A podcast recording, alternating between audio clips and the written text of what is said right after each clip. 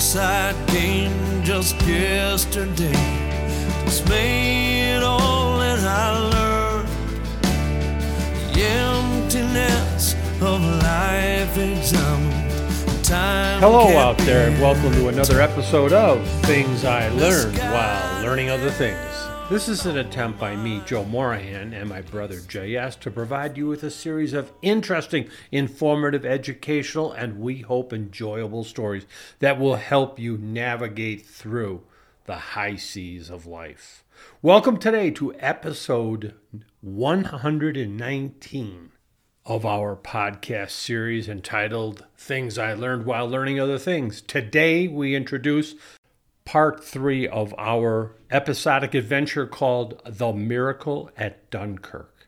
Simply the greatest military evacuation retreat in history. But let's set the stage before we move on. On May 10th, 1940, Hitler had invaded the Netherlands and the neutral country of Belgium. As British forces raced north through France to help out the beleaguered Belgians, the second part of the German invasion took place through the Ardennes to the south of the British Army, the British Expeditionary Force. Instead of fighting their way west, due west to Paris, the panzer divisions under General Guderian and von Rundstedt headed toward the English Channel. So as the British troops, the BEF, fought their way north in contact with the Germans. To the south, the Germans were then fighting to surround the BEF. The BEF would be trapped in a cauldron. The French had promised relief coming in the form of an army that simply did not exist. Lord Gort, the BEF commander, ordered a fighting retreat to the beaches of Dunkirk, called for help from London to evacuate his troops because he knew he faced superior forces and they would be annihilated. Churchill was a fighter. He did not take well to Lord Gort's suggestion that the BEF be recalled to London, but Churchill had no choice.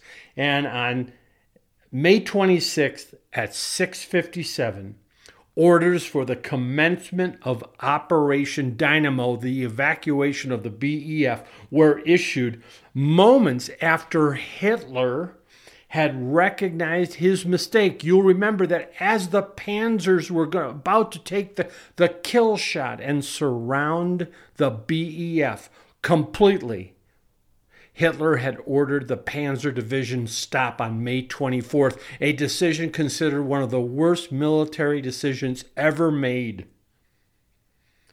But after Hitler recognized his mistake, there was nothing he could do about it but tell Guderian to now head toward the coast. But by then, his three panzer divisions, as they advanced, Gort had smartly positioned three infantry divisions directly opposite the panzers, supported by the heavy artillery of the British, against which, in the first 24 hours, the Germans could make little headway against the entrenched BEF positions.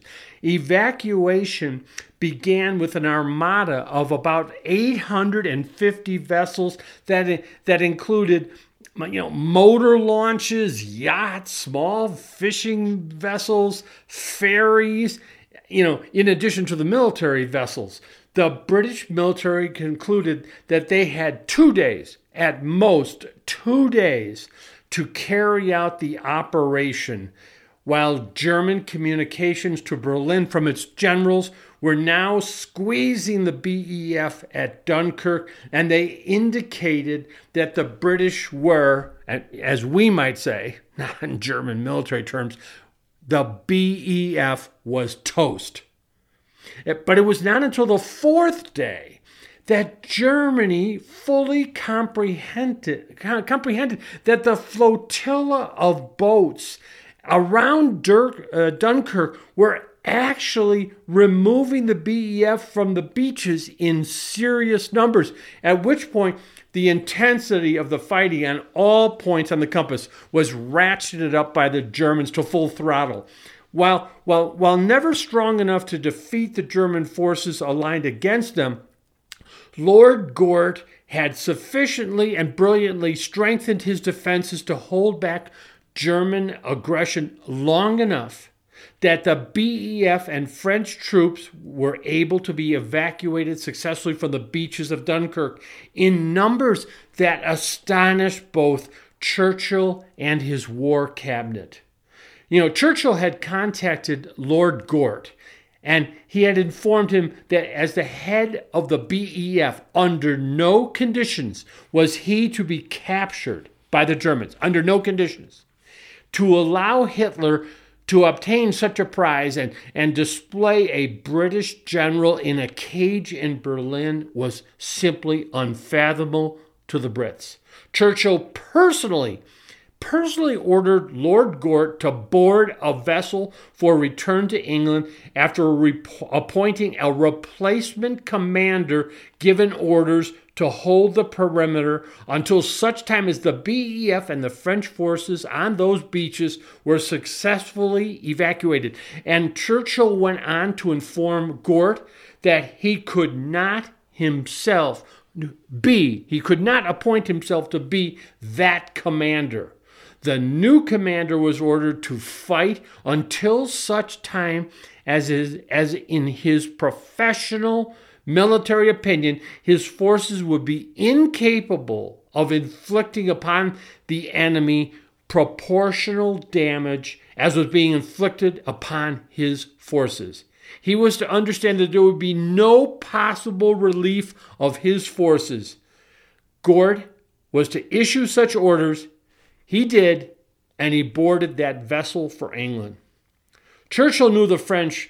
They were already very, very bitter over the evacuation of the BEF, despite its impossible position. Yet the French Navy supported the evacuation efforts in the Channel in full, firing its guns to support divisions that were holding the perimeter and upon the Luftwaffe as they appeared in the skies above the English Channel. Thinking about and contemplating the long-term political implications of such evacuation of the BEF, Churchill ordered that French troops be allowed to evacuate in equal priority with the BEF forces, and so it was done. And this was a brilliant political decision, though the French would be bitter even to this day that the BEF was evacuated from French soil. With bad weather restricting flying, the Luftwaffe never caused the havoc that Hermann Goering had promised the Fuhrer. When the Luftwaffe flew, they were met in the skies by tenacious RAF fighters who inflicted great damage upon German airmen. In a precursor to the Battle of Britain, the Luftwaffe certainly met its match in the skies above the Channel. By June 4th, 8 days in, all but 40,000 French forces still holding out around Dunkirk had been evacuated. The British had successfully managed somehow the removal. I mean, this is a miracle. 338,226 British and French troops from the beaches of Dunkirk. Now, Churchill, addressed the House of Commons the next day, assuring them that while Dunkirk was really a miracle, it was a great achievement, it really was a near miraculous occurrence, it was far from victory over the Nazi Germany forces.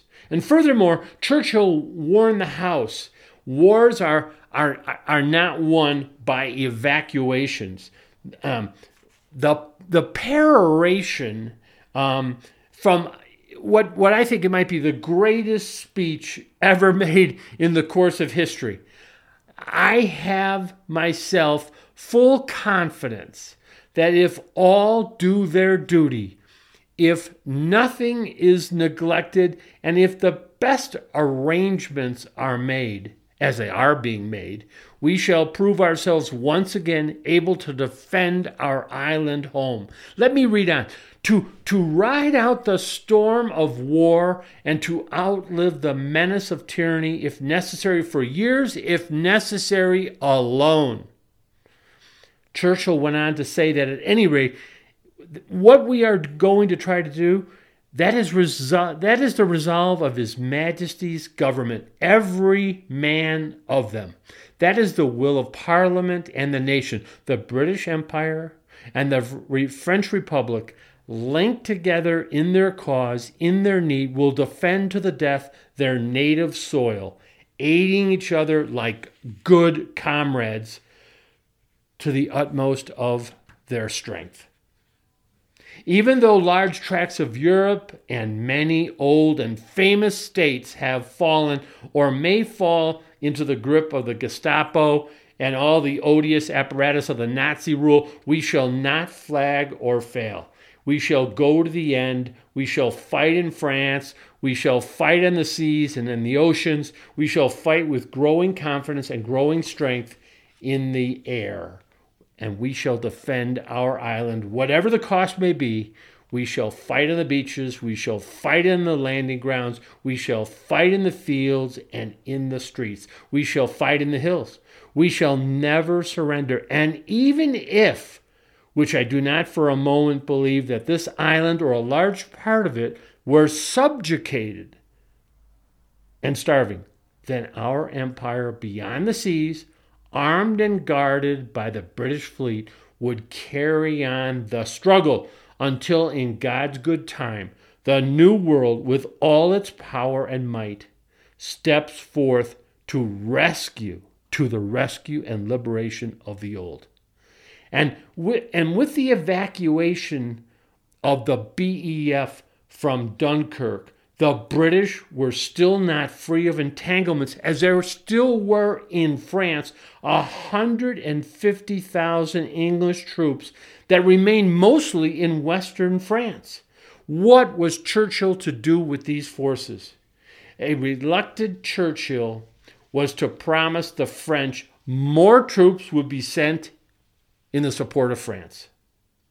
And during the height of the Dunkirk evacuation, the 40,000 remaining troops were holed up in Lille, fighting off German attack for 5 days. Wehrmacht and SS forces attacked with over 100,000 men. It was 1/8 of its infantry size. They had 800 plus tanks. Nearly 1/3 of their entire tank force was in France at that point.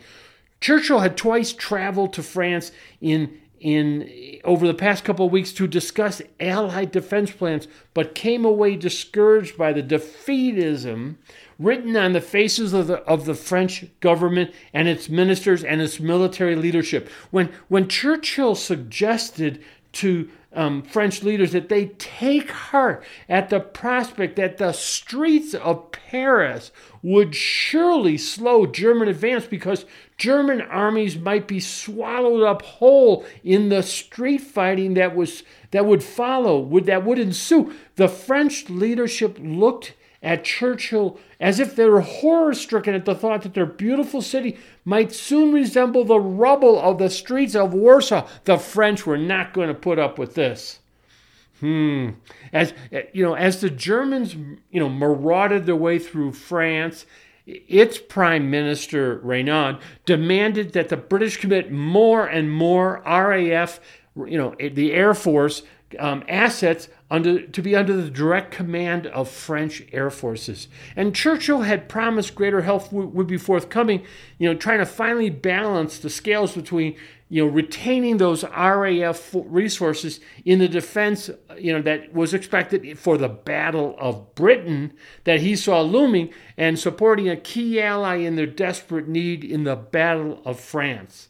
And Churchill tried to buck up the spirits of the French by detailing, the potential military operations that, only his fertile imagination, would procreate. I mean, the guy was filled with ideas, was Churchill. But it was obvious that the French military leadership and the French government was not having any of it. And what the French coveted was simply more air support, more British pilots, more British aircraft. And post-Dunkirk, beginning on the 5th of June, across a 400-mile front, the Germans then conducted a massive assault across the Somme. The Germans were on their way to Paris. And again, second-tier, demoralized French forces, of which there were 65 divisions. The Germans threw 143 divisions. More troublesome to German advance than French soldiers were massive traffic jams on the streets as the rapidly thrusting Wehrmacht swarmed toward Paris like locusts on wheat fields. They ran up against fleeing French civilians. There was nothing the French could do to stop them. France was indeed toast. By the 10th of June, even the French government saw fit to abandon Paris, declaring the glory of France and, the city of Paris an open city. By day's end, German troops occupied undefended Paris, and a giant swastika was hung from the Eiffel Tower. German troops were goose-stepping under the Arc de Triomphe to a stunned, silent Parisian population. Its citizenry simply couldn't believe what had taken place. And with the French government now ensconced in Bordeaux, Paul Reynaud, the PM, he begged Churchill for a commitment of the full resources of the RAF to save France at the pinnacle of this crisis. The survival of France depended upon it, argued Reynaud. But Churchill, despite a pledge to do everything in his power and the country's power to save France, he had been warned by the RAF chief, Dowding, earlier in a war chiefs conference that any commitment further by the RAF squadrons in the defense of France made the defense of Britain impossible against the German attacks that were sure to come. And mindful of the severity of Dowding's warning, Churchill informed an understandably embittered, angered, pissed off French PM Reynaud that no further British RAF support would be made available to France. France was not to be the final battle. That should, if the French were to capitulate, England would be the final battle. And Churchill argued that even should the totality of the RAF be committed in the battle of France against the Germans, the Battle of France would not deter the outcome. But should the RAF be destroyed, England would have no means by which to defend itself in what would be the battle for Britain. Of that, Churchill was clear and Churchill was sure. That would be the decisive battle, not this one. Reynaud asked Churchill if he understood that should France fall, Hitler would direct all his fury upon the island nation. Churchill confirmed to Reynaud that he did. He understood completely that England would fight on alone if it would have to against the Nazis. Churchill knew.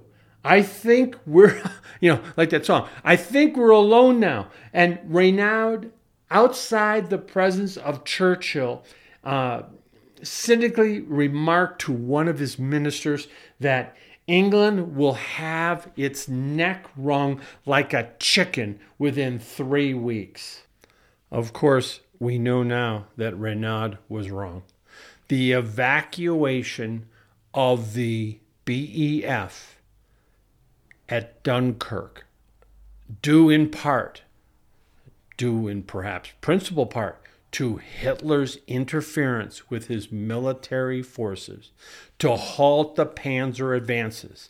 And in connection with that, the Churchill decision to provide no further RAF support to save France in its battle with Germany allowed Britain to stand alone, awaiting U.S. entry to defeat Nazi Germany in all its strength.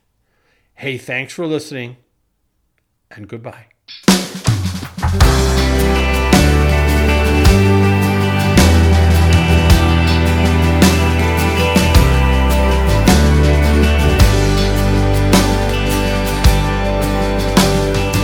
Inside game just yesterday, it's made all that I learned. The emptiness of life examined, time can't be returned. Misguided and all of my own, at least that's what I thought. I failed to see that I've been loved, the very thing I most sought.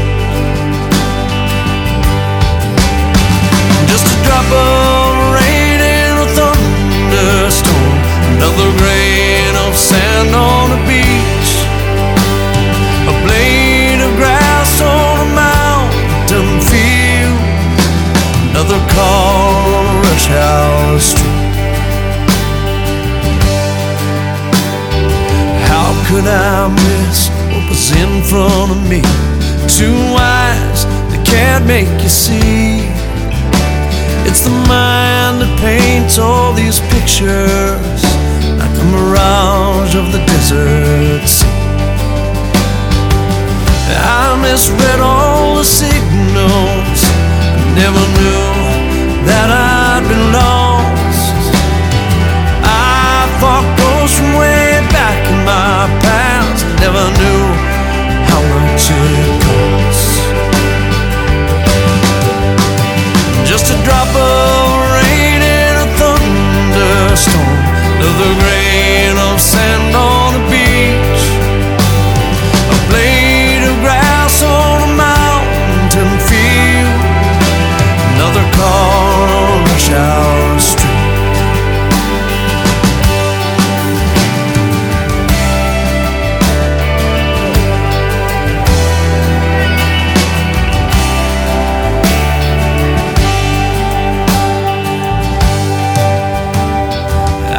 Made mistakes, it's things that I've done. I can tell that I've broken her heart. Can she forgive me? Can she forget? Can she keep us from falling apart? I hope that she knows